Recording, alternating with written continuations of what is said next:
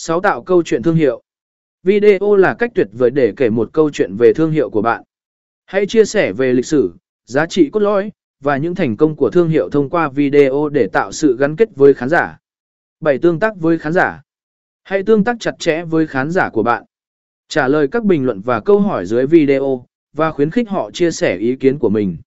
Điều này giúp tạo ra cộng đồng trung thành xung quanh thương hiệu của bạn. 8. Đo lường hiệu quả. Sử dụng các công cụ phân tích để đo lường hiệu quả của video.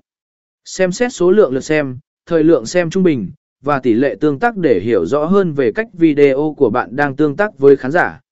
Kết luận, việc tạo dựng thương hiệu qua video và sử dụng công cụ quay video một cách sáng tạo không chỉ giúp bạn kết nối mạnh mẽ với khán giả mục tiêu mà còn tăng cường uy tín và sự nhận biết của thương hiệu trong thị trường.